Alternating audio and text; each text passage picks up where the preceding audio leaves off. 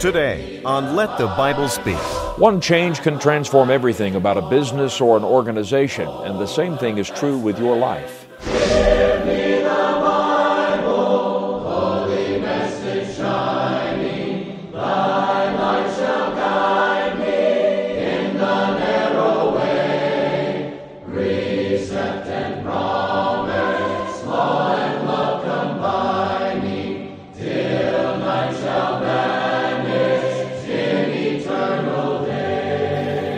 Good day and welcome to Let the Bible Speak. It's my privilege to be with you today to spend a few minutes together in the Word of God.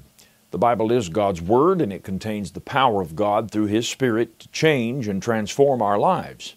And that's what I wish to talk to you about today.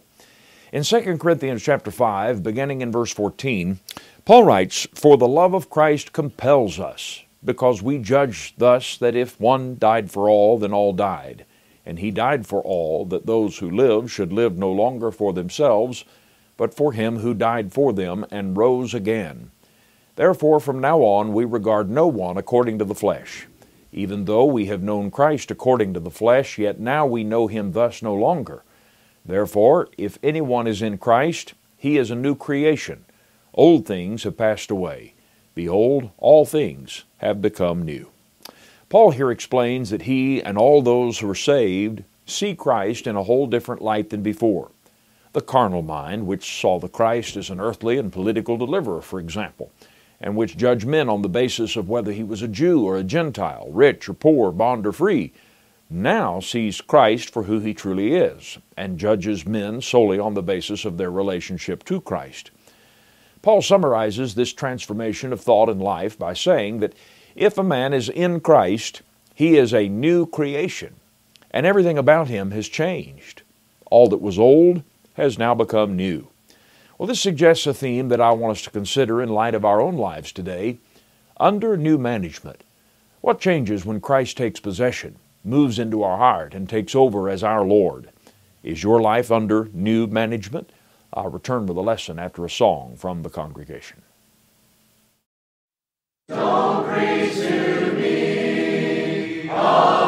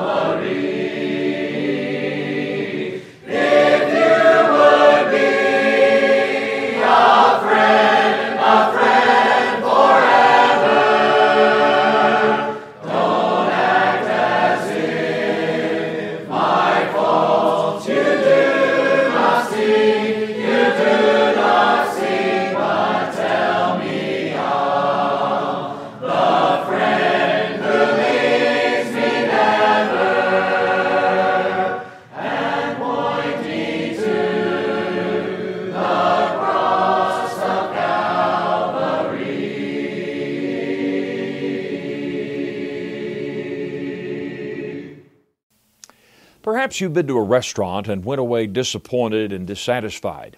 The food was cold or didn't taste very good. The dining room was dirty, the staff was lazy or disorganized, and the service lacking. When such is the case, the problem can usually be traced back to poor management. Either someone doesn't know how to run a business or they don't know how to manage employees, and over time that establishment falls into a state of neglect and will probably eventually go out of business. But let's say one day you pass by and there is a sign in the window or by the road that says in bold letters, under new management.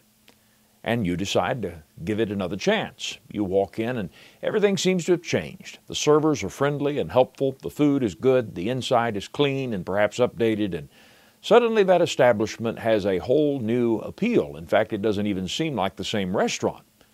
Well, you would conclude that new management meant a new way of doing business, and if that management is good, the difference can almost immediately be seen. Well, that simple illustration holds true in life in general, and it holds true in our spiritual life. When we try to live under our own oversight, we're really under the management of the devil. We may not realize that, but it's true nonetheless. Paul said in Romans 6, verse 16, Do you not know that to whom you present yourselves slaves to obey, you are that one slaves whom you obey, whether of sin unto death or of obedience leading to righteousness. There are only two alternatives. You either serve the Lord or you serve the devil. There's no in between. And when we serve the devil, his intention is to make a mess of our lives and to ultimately bring death and destruction. This is, of course, where most of the world is today. In trying to live life their way and in resisting the lordship and authority of Jesus over their lives, they are instead serving Satan, and Satan is a poor manager. Paul also said, For the wages of sin is death, Romans 6, verse 23. But the person who is converted to the power of the gospel and becomes a Christian enters an entirely new domain. Paul says in Colossians 1 and verse 13 that he has delivered us from the power of darkness and conveyed us into the kingdom of the Son of his love. The very word kingdom implies rule and lordship over subjects and over territory.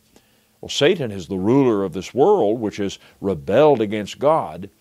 But when we are redeemed from our sins by the death of Christ, we are brought into His kingdom and we become His subject and we recognize Him as our King, and His kingdom is ultimately victorious. Thus, we are under new management when we enter that kingdom. The Apostle Paul characterized it like this in our text. He said, Therefore, if anyone is in Christ, he is a new creation. Old things have passed away. Behold, all things have become new. Now, notice carefully how Paul says we become something entirely new. All things become new. He doesn't say that Christ changes a few things about our life. He doesn't say that Christ gives us a few new habits to pick up. He doesn't say that Christ cuts off uh, a few bad things or vices out of our life. Rather, he says we become a new creation in Christ Jesus. In other words, something changes in Christ. Sometimes I hear well meaning church members say concerning some moral person who has not obeyed the gospel, oh, if they would just be baptized, they really wouldn't have to change much. But regardless of how morally clean of a life a person may seem to live, such a statement misses the whole point of conversion and sanctification and undermines the importance and power of the gospel. You see, when a person is outside of Christ, there's more amiss in their life than merely a few indiscretions or weaknesses or failings. That person is a sinner. And there's no such thing as a, little bit of a sinner or a whole lot of a sinner. There's not uh, a great sinner, but yet not, uh, not so bad of a sinner.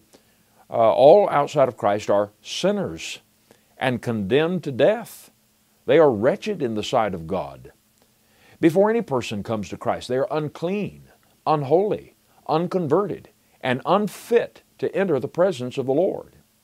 It may not immediately appear so to us, but one who has not obeyed the gospel of Christ belongs to a different kingdom the kingdom of Satan. He thinks on a different plane. He thinks like the world thinks. He lives by a whole different rule. He's motivated by something entirely different and is ultimately from another world and thus destined for a far different place.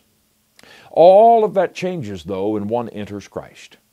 Christ remakes him or her into a new creation. That person is born again, as Jesus stated in John chapter 3, verses 3 through 5. That person starts life anew. And everything about that life, from the inside to the outside, changes. If anyone is in Christ, he is a new creation. All things have become new. He or she comes under new ownership, a new management. Well, what does that mean? What does that look like?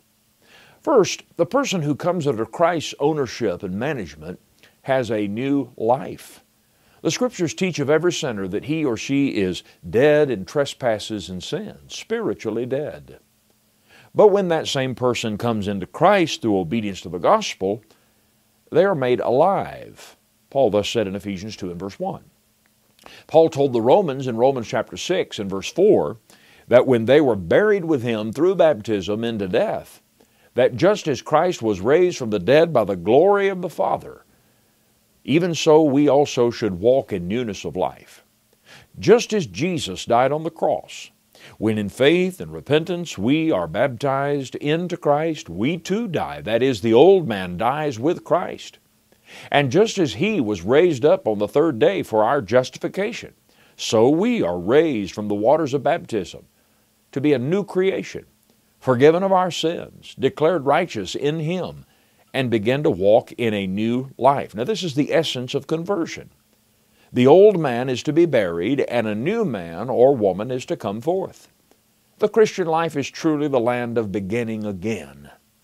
It is not only the erasing of all of the sins of the past, but it is a whole new life set before us. That's God's will for you. I think most people at one time or another wish they could live at least part of their life over again. I, I, think at some point the regrets and failures and missed opportunities of life come back to haunt us, and we sigh and we wish that only if we could go back and do it all over again. Well, we can't go back and undo the past, but God, by His grace and in His mercy, does offer us the opportunity to go forward with the past forgotten and a new life in Christ before us. You can have that today.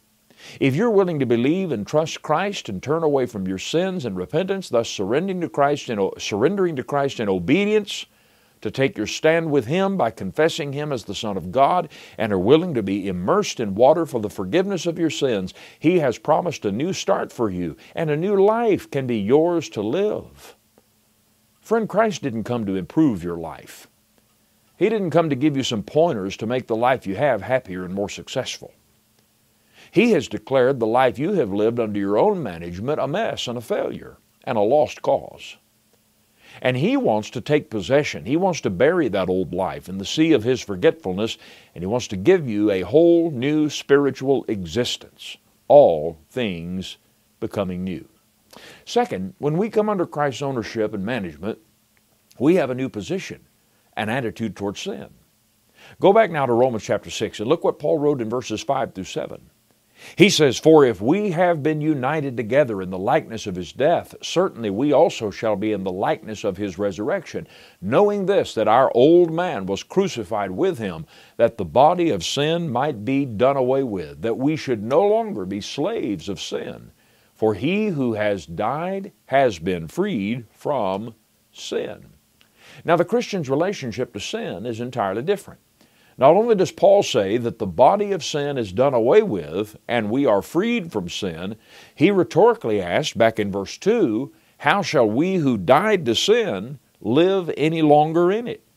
Now, the reason Paul asked that question is because he is answering the objection that would be raised by the legalist who says that if salvation is by grace through faith, then why not just continue in sin and receive more grace? Paul says that's unthinkable. Certainly not, he says. He says, How shall we who died to sin live any longer in it? Now, sometimes you hear people who claim to be Christians today say, Oh, I'm just an old sinner. If you point out what the Bible says about some sinful practice or behavior, they, they might say something like, Well, we're all sinners anyway. As if to say, Why make such a big deal about sin when we're all sinners anyhow? Now, on one hand, it's true that nobody but Jesus has lived a sinlessly perfect life. John, writing to Christians, said in 1 John 1 and verse 8, If we say that we have no sin, we deceive ourselves, and the truth is not in us. But he didn't say that to justify a Christian continuing in and living in sin. He said that pointing out the need to confess our sins, which implies repentance, and seek cleansing in the blood of Christ. It's true as James said in James 3 and verse 2 For we all stumble in many things. And the Greek word for stumble there is the same Greek word he used in chapter 2 and verse 10 when he said, If we offend in one point of the law, we're guilty of all of the law. The word there means to trip, and figuratively it means to sin or to fail. So it's very true that as we grow in the likeness of Christ, we still contend with sin. We contend with our failures along the way. But, friend, this is no rationalization or justification for a child of God continuing in sin or ignoring sin and thinking he can live in sin without repentance and without impunity. Absolutely not.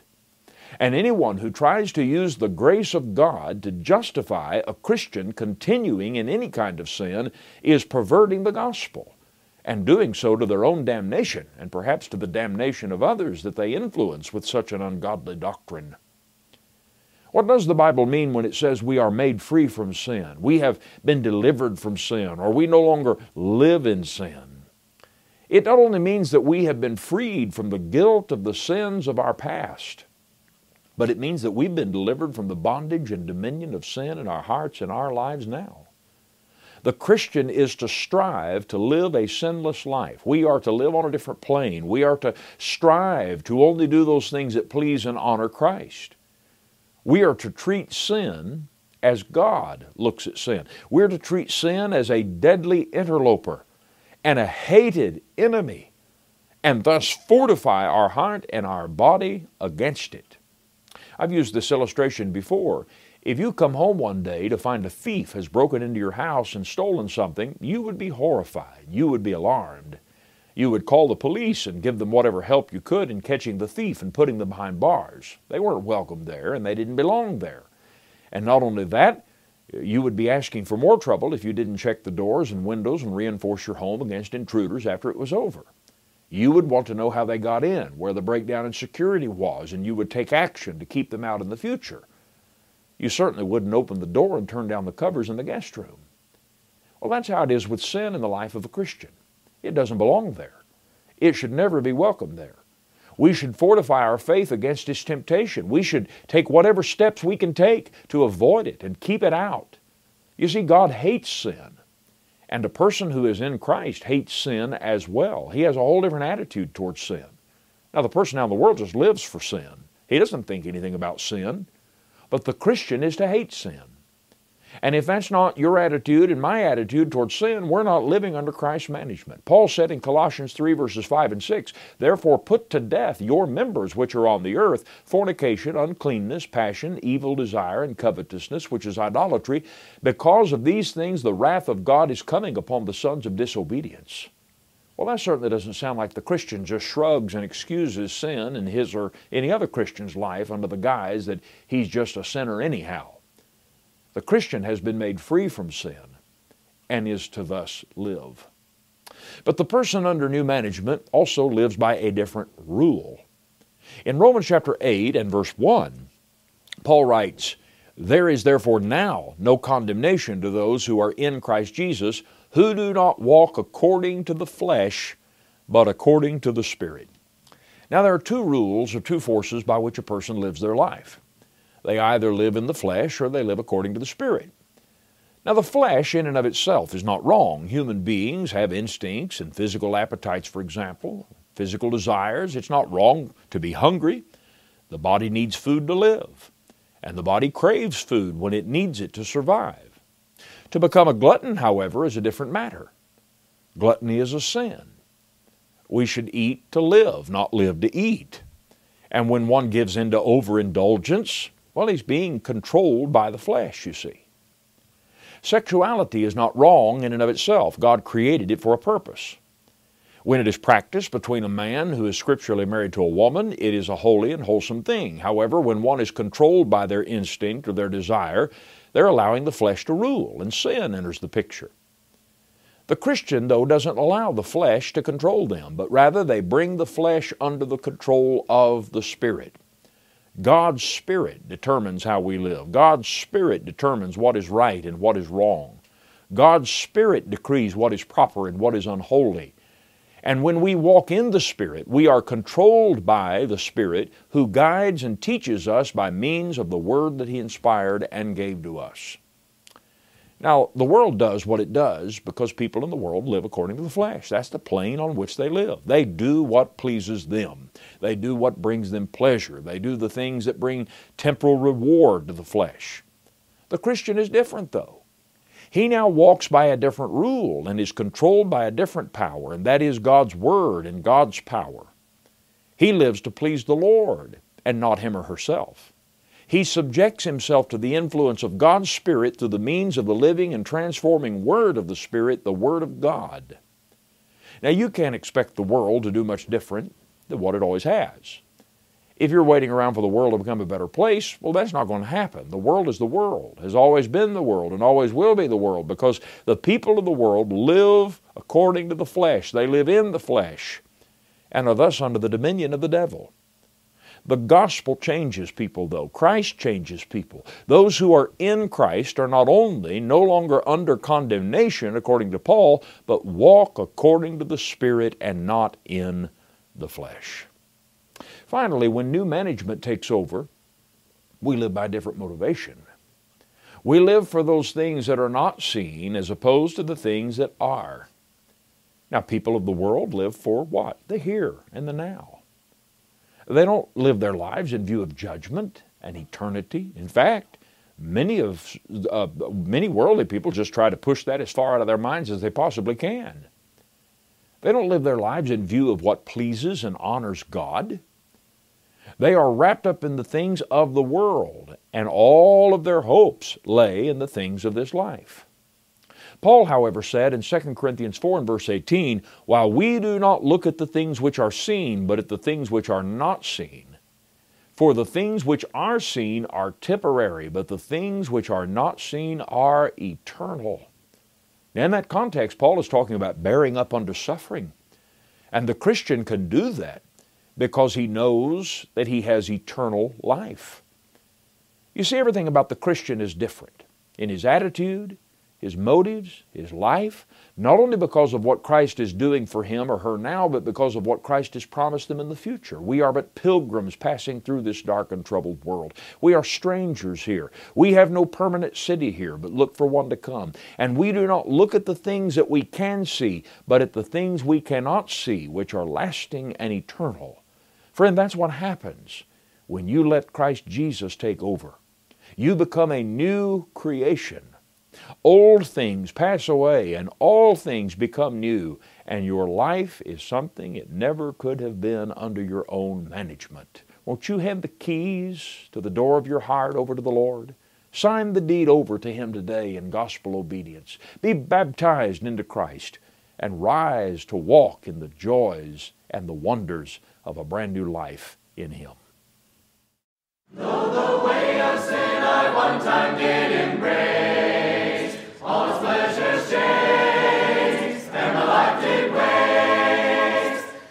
Jesus died for me and all my sins erased. My soul he saved, praise holy name. I'm a new creation, I'm a brand new man. My sins are washed away, I've been born again.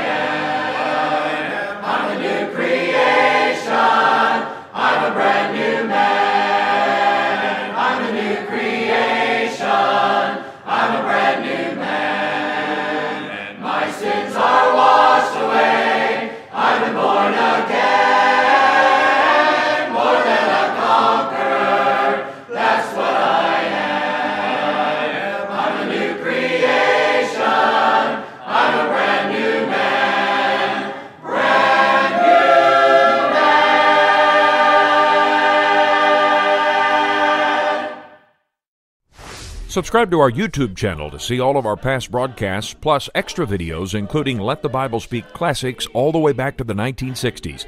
And get new updates, go to YouTube and search for Let the Bible Speak TV and click on subscribe. Are you ready now to submit to Jesus Christ as your Lord and the King of your heart? You need to begin by obeying His gospel. Do you believe that He is the Christ? Do you believe what the Word of God says about him is true, that he is the Son of God sent from heaven who died for your sins, that he was buried, that he rose again? Are you thus willing to repent of your sins, to turn away from your sin, and to surrender control of your life to him? Are you prepared to confess that you believe he is the Christ before men, and to be buried with him in baptism for the remission of your sins, and come forth a new creation in Christ? Today can be not only a whole new day for you, it can be the beginning of a whole new life. And I hope that if we can help you take those steps, you'll get in touch with us and you will take those steps and become a child of God today. If you'd like a free printed copy of our lesson, we'll be glad to send it to you. The lesson is entitled Under New Management. Ask for it by that title, and your free printed copy will be on its way. Uh, remember that we're online, ltbstv.org. We also have a podcast. You can find us wherever you get your podcasts and subscribe and listen to us throughout the week and keep up with us that way. And please make an appointment to join me back here next time at this same time to study the Word of God together. Until then, I pray you have a blessed day, that you have a good week ahead. May God richly bless you according to His will. Let the Bible Speak is brought to you by the Church of Christ. For more information, including our past broadcast and sermon transcripts, visit ltbstv.org.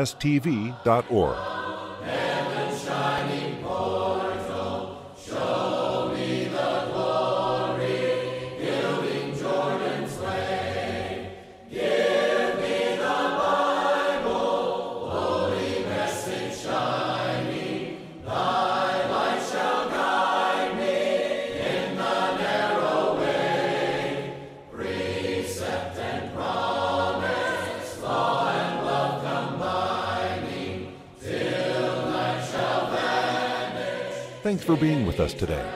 Join us next time for Let the Bible Speak.